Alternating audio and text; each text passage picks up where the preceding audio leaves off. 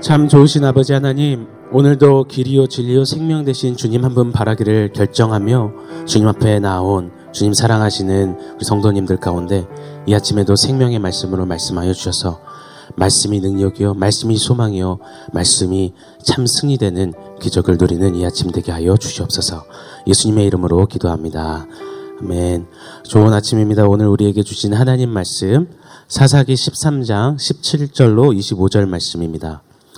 여호와의 영이 움직이는 삶이라는 제목으로 주시는 하나님 말씀을 저와 여러분이 한 절씩 교독하여 읽도록 하겠습니다. 제가 먼저 읽겠습니다.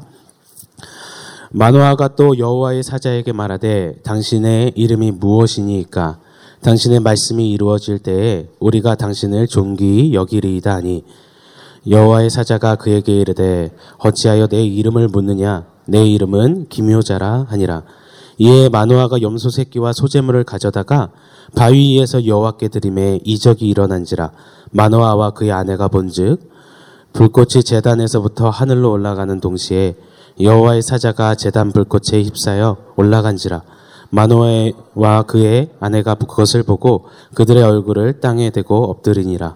여호와의 사자가 마노아와 그의 아내에게 다시 나타나지 아니하니 마노아가 그제야 그가 여호와의 사자인 줄 알고 그의 아내에게 이르되 우리가 하나님을 보았으니 반드시 죽으리로다 하니 그의 아내가 그에게 이르되 여호와께서 우리를 죽이려 하셨더라면 우리 손에서 번제와 소제를 받지 아니하셨을 것이요 이 모든 일을 보이지 아니하셨을 것이며 이제 이런 말씀도 우리에게 이르지 아니하셨으리이다 하였더라.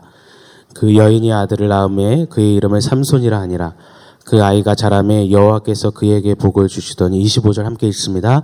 소라와 에스다올 사이 마하네단에서 여호와의 영이 그를 움직이기 시작하셨더라. 아멘.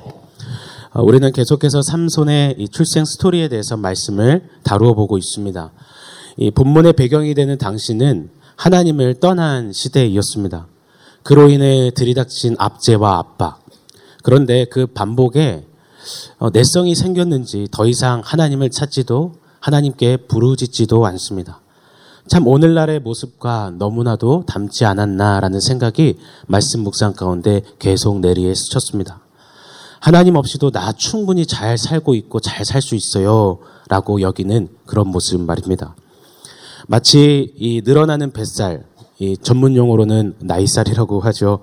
그 뱃살을 피할 길이 없듯이 죄의 뱃살 또한 시간이 갈수록 더욱 늘어나는 것만 같습니다. 의식적으로 음식 조절하고 그리고 운동을 해야 다스릴 수 있는 뱃살 아닙니까? 그럼에도 불구하고 운동 잘 하지 않는 우리 모습.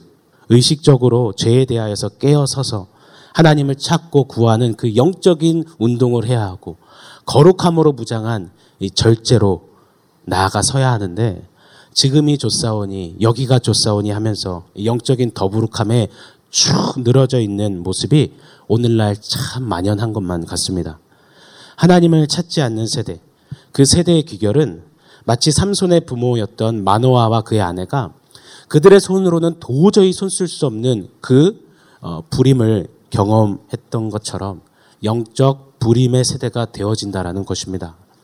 많은 것들을 지금 하고 있고 그것 때문에 너무나도 바삐 살고 있지만 그러나 그 내면은 궁핍함과 그리고 공허함의 공전을 계속해서 누리며 걷는 인생이 된다는 것입니다. 사랑하는 성도 여러분, 우리는요, 하나님으로만 채울 수 있는 그 영역을 안고 사는 인생입니다. 그 영역을 하나님을 찾으며 하나님 앞에 서서 하나님 앞에 머무르며 하나님으로 체험받지 않으면 갈증 난다라고 목마름에 바닷물을 마시는 것 같습니다. 더 그 짠 물에 의해서 더 큰 갈증을 느끼는 것처럼 우리가 하나님을 찾지 않는다면 우리는 그 인생의 허탈과 허무, 그 죄의 짠물 앞에서 철썩 주저앉는 인생의 걸음을 걷게 되고야 말 것이라는 것입니다. 그런데요, 그런 인생에게 이때 기가 막힌 사실은 하나님이 그런 마노아의 가정에 친히 나타나시고 개입하셨다라는 사실입니다. 그리고 나시린으로 드려질 그 아들에 대한 약속까지 주셨습니다. 자식이 없는 불임 가정에 그것도 아들을 주신다는 것은 마노아의 가정에 있어서는 그 하나님 사자의 방문 자체가 너무나도 어떤 것과도 견줄 수 없는 기쁨의 소식, 바로 복음 그 자체였을 것입니다. 이에 기뻐 들뜬 마노아는 여호와의 사자의 이름을 묻습니다. 그때 여호와의 사자의 답변입니다. 우리 18절을 같이 읽겠습니다. 같이 읽습니다. 여호와의 사자가 그에게 이르되 어찌하여 내 이름을 묻느냐 내 이름은 기묘자라 하니라. 여호와의 사자가 스스로를 기묘자라라고 칭하셨습니다. 기묘자, 기묘한 사람이라라는 뜻입니다.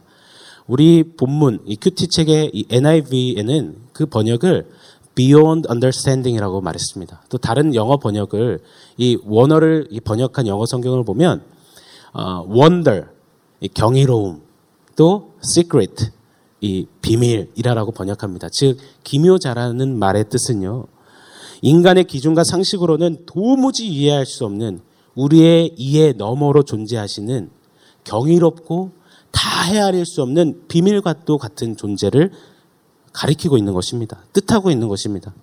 오늘 사사기 23장에 소개된 이 기묘자라는 표현이 훗날 이사야서에서 더욱 명확하게 기록되어 있습니다. 우리 이사야서 9장 6절을 함께 같이 읽겠습니다. 시작.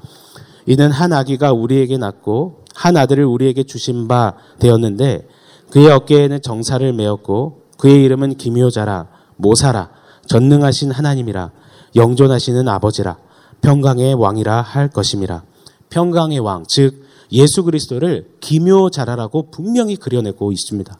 즉 마노아의 가정에 임하신 여호와의 사자는 바로 예수님의 현현이셨습니다. 예수께서 하나님을 찾지도 않고 부르짖지도 않는 그 불임 가정에 친히 나타나신 것입니다. 마노아와 그의 가정에 그의 아내에게 방문하셨습니다. 사랑하는 성도 여러분, 하나님을 찾지도 부르짖지도 않는 이 표현이 너무나 익숙하지 않으십니까? 바로 허물과 죄로 죽었던 저와 여러분. 그래서 하나님께 정확히 단절되어져서 하나님을 찾을 수도 없고 부르짖을 수도 없는 그런 존재였던 우리에게 방문하신 예수님, 그 기묘자를 여러분 기억하십니까? 불임과도 같은 아픔 속에서 절망 속에서 호적거리는 그 내 심령 안에 찾아오신 그리고 십자가의 언약으로 약속하신 그 가장 기쁜 소식 복음이신 그 예수님 우리 주 예수 그리스도를 기억하십니까? 우리의 이해 너머에 계신 beyond understanding 그런 하나님이시라면 그냥 다 쓸고 새 판을 펴셔도 되는데 굳이 자격도 없는 우리를 끈질기게 추적하시며 찾아오신 그분의 은혜와 그 사랑이 가슴에 깊이 사무치도록 깊이 찾아옴을 느낍니다. 특히 성탄을 갓 보낸 이 성탄의 계절에 나를 위해 죽음도 불사하시고 찾아오신 예수님의 그 사랑과 그 놀라운 십자가의 은혜가 내게 찾아오신 그분의 그 놀라운 사랑과 은혜가 몸소리치게 폭참으로 다가오는 것 같습니다. 오늘 내 인생에 찾아오신 그 기묘자의 방문과 그 안에 깊이 꽃피어져 있고 담겨 있는 아버지 하나님의 사랑과 그 은혜를 다시금 주목하고 다시 부릴 듯한 감사와 감격으로 그 주님의 방문 앞에 서시며 그 주님의 나타나심과 내 삶에 개입하심에 감격으로 엎드리시는 은혜가 우리 사랑하는 성도님들 가운데 있으시기를 간절히 축원합니다. 마노아가 이 염소 새끼와 소재물을 가져다가 하나님께 드립니다. 그때 김효자께서 기이한 이적을 베푸십니다. 마누아가 바위를 쳐서 불꽃을 일으킨 것도 아닌데 갑자기 불꽃이 튀면서 그 바위 재단으로부터 불이 올라가지고 하늘로 올라가는 겁니다. 그러면서 이 기묘자 여호와의 사자가 그 불길과 함께 하늘로 올라갑니다. 그제서야 마노아는 그 여호와의 사자가 기묘자 즉 예수님의 현년 하나님 당신이심을 그분이심을 깨닫습니다. 우리 21절을 함께 읽겠습니다. 21절 같이 읽습니다. 여호와의 사자가 마노아와 그의 아내에게 다시 나타나지 아니하니 마노아가 그제야 그가 여호와의 사자인 줄 알고 사랑하는 여러분 이 그제야라는 단어에 한번 크게 동그라미를 한번 쳐주시겠습니까? 찾아오시고 개입하시고 방문하신 우리 예수님 스스로를 기묘자라고 친히 소개하신 예수님을요 마노아는 몰랐습니다. 그저 그냥 하나님의 사람 중에 하나로 그저 선지자 중에 하나로 마노아는 그 여호와의 사자 예수님을 그렇게 인식했습니다.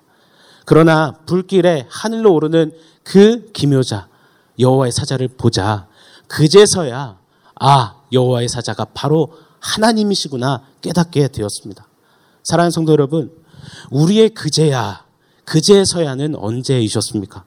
한번 말씀 앞에 진솔히 좀 돌아보기를 원합니다.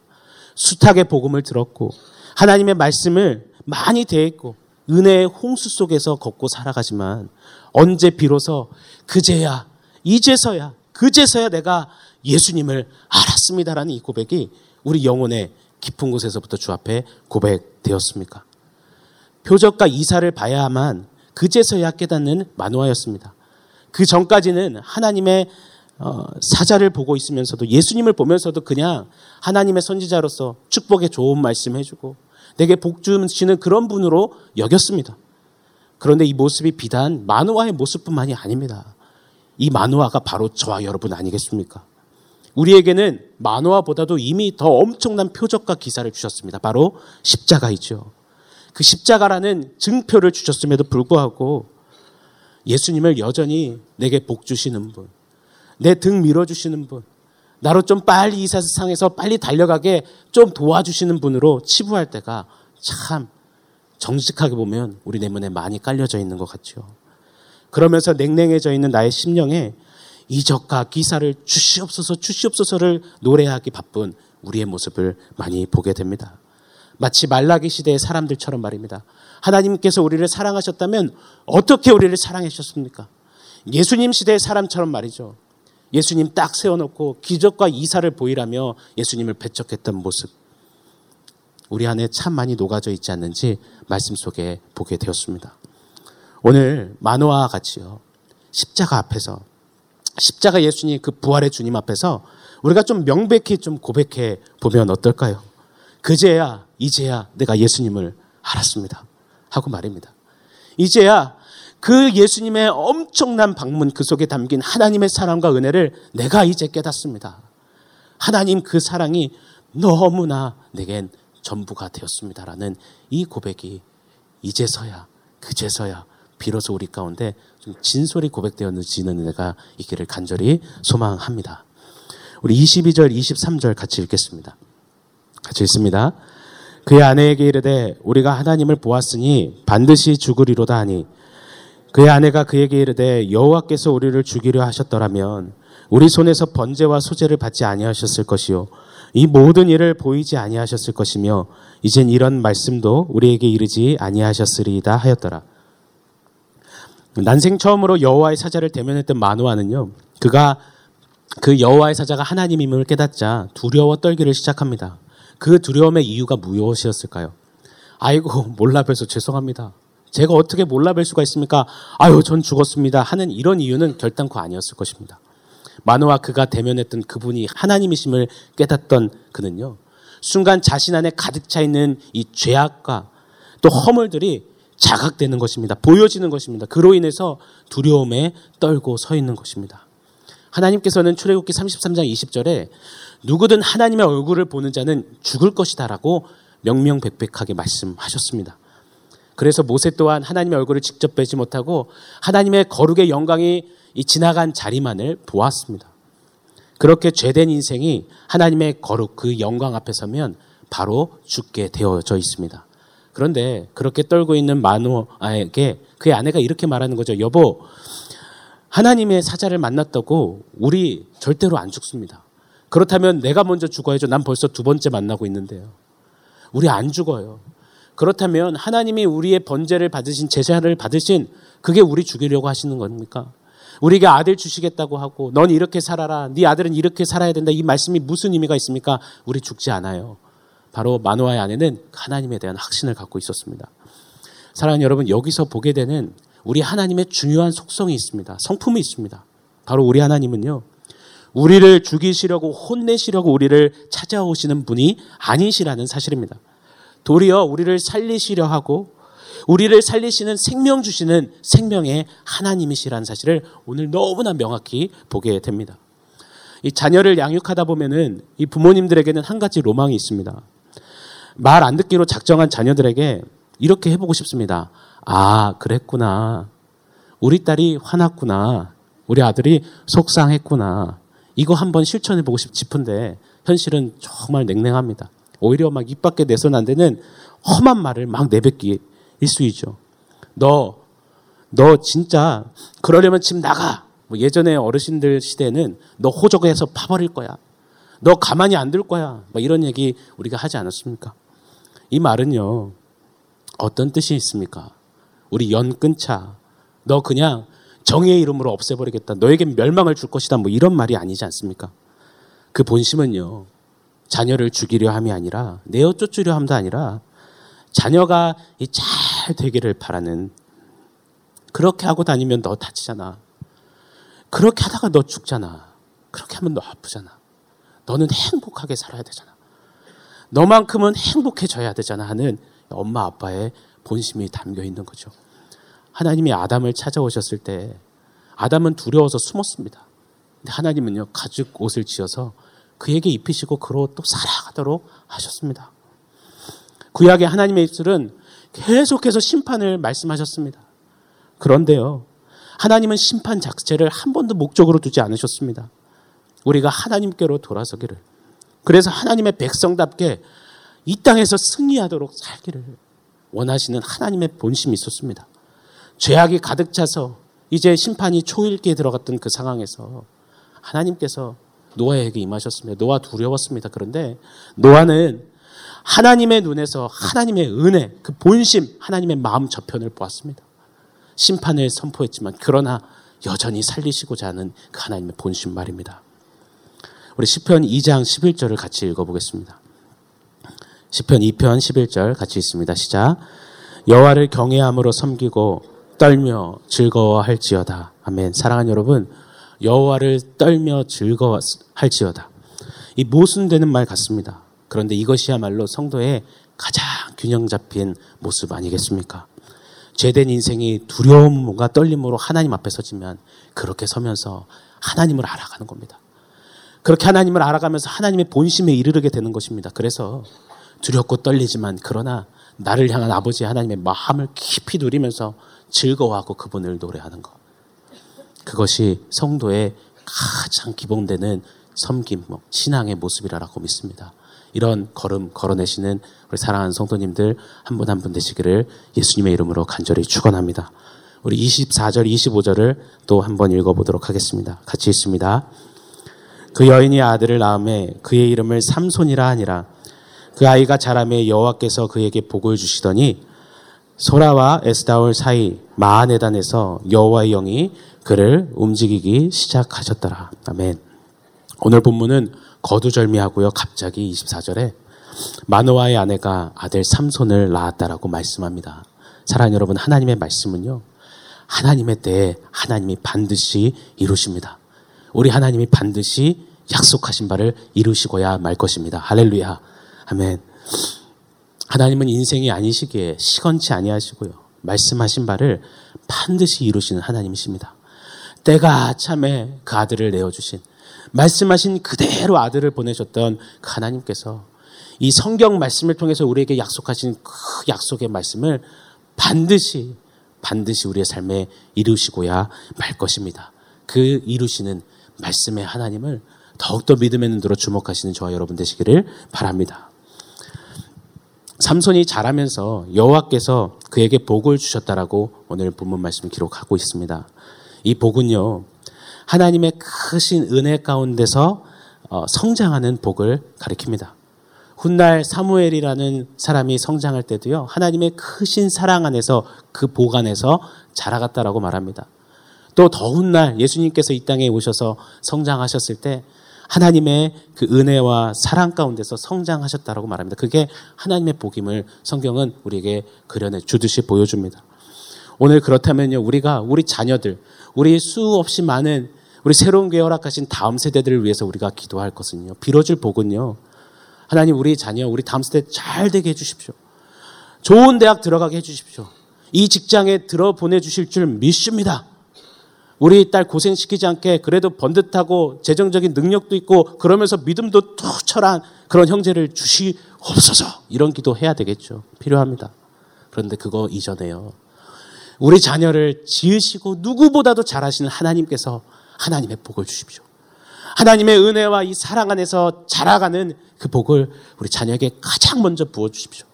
하나님이 하나님의 사랑과 은혜로 우리 자녀를 사로잡아 주시고 그 길을 여시고 승리를 성포하는 다음 세대로서 나아가도록 하나님 그 하나님 여호와의 복을 주시옵소서. 이렇게 우리 자녀를 위해서 다음 세대들을 위해서 기도하는 우리 부모 세대, 우리 사랑하는 성도님들 되어 주시기를 예수님의 이름으로 간절히 부탁드립니다. 여호와의 영이요 삼손 그를 움직이기 시작했다라고 기록합니다. 25절에는요. 참 오랜만에 보는 대목입니다. 요 뭐, 며칠 보았던 이 소사사들에게서는 전혀 찾아볼 수 없던 모습입니다. 삼손을 삼손되게 하고 나시린을 나시린으로서 살아가게 하는 가장 중요한 원천이었습니다. 여호와의 영이 임하시고 움직이시는 산말입니다. 나시린으로 부름받은 삼손에게 필요한 것은요. 그가 나시린으로서 이 말씀의 규례를 지켜 살아내야만 했습니다. 머리에 삭도를 대지 않고 포도주 독주를 마시지 않고 시체 곁에 가지 않고 하는 그 모든 규례 말이죠. 그러나 그 규례 말씀대로 살아내면서 구별됨으로 반드시 서면서 누려야 되는 가장 또 중요한 원론이 바로 성령이 임하시는 것. 성령의 붙들림 바 되는 것이었습니다. 하나님의 부르심에 있어서 가장 중요한 것이 바로 말씀으로 살아서 하나님의 영, 성령으로 충만하게 되는 것입니다. 사랑하는 성도 여러분, 오늘 한 날 이 땅에 대하여서 거룩한 나라요. 하나님의 소유된 백성으로 제사장으로서 부름받은 어쩌면 어떤 면에서 이 땅을 향한 나시린으로서 부름받은 저와 여러분이요. 말씀을 사수하며 그 규례대로 서서 거룩으로 서며 무엇보다도 그와 동시에 성령의 충만을 구하며 말씀과 성령으로 이 귀한 마지막 때의 시대적인 부르심을 감당하며 서는 그런 성도, 그런 교회, 그런 가정의 부모, 그런 가정의 자녀들로 서는 은혜가 우리 모두에게 임하기를 예수님의 이름으로 간절히 축원합니다. 함께 기도하겠습니다. 하나님, 하나님을 찾지 않는 세대, 그래서 귀결된 영적 불임의 세대에 친히 찾아오시고 방문해 주셔서 참으로 감사합니다. 나를 살리시기 위해 나를 찾아오신 우리 하나님을 기억하게 하시고 그 하나님을 섬길 뿐만 아니라 이 땅에 대하여 거룩한 백성으로서 구별되어 살아가도록 성령님 역사하여 주시옵소서. 이를 위해서 여호와 하나님의 복을 주시고 말씀으로 서서 성령이 임하시고 감동하시는 삶을 살아 말씀과 성령으로 부르심을 감당하는 우리 모두 되게 하여 주시옵소서. 예수님의 이름으로 기도합니다. 아멘.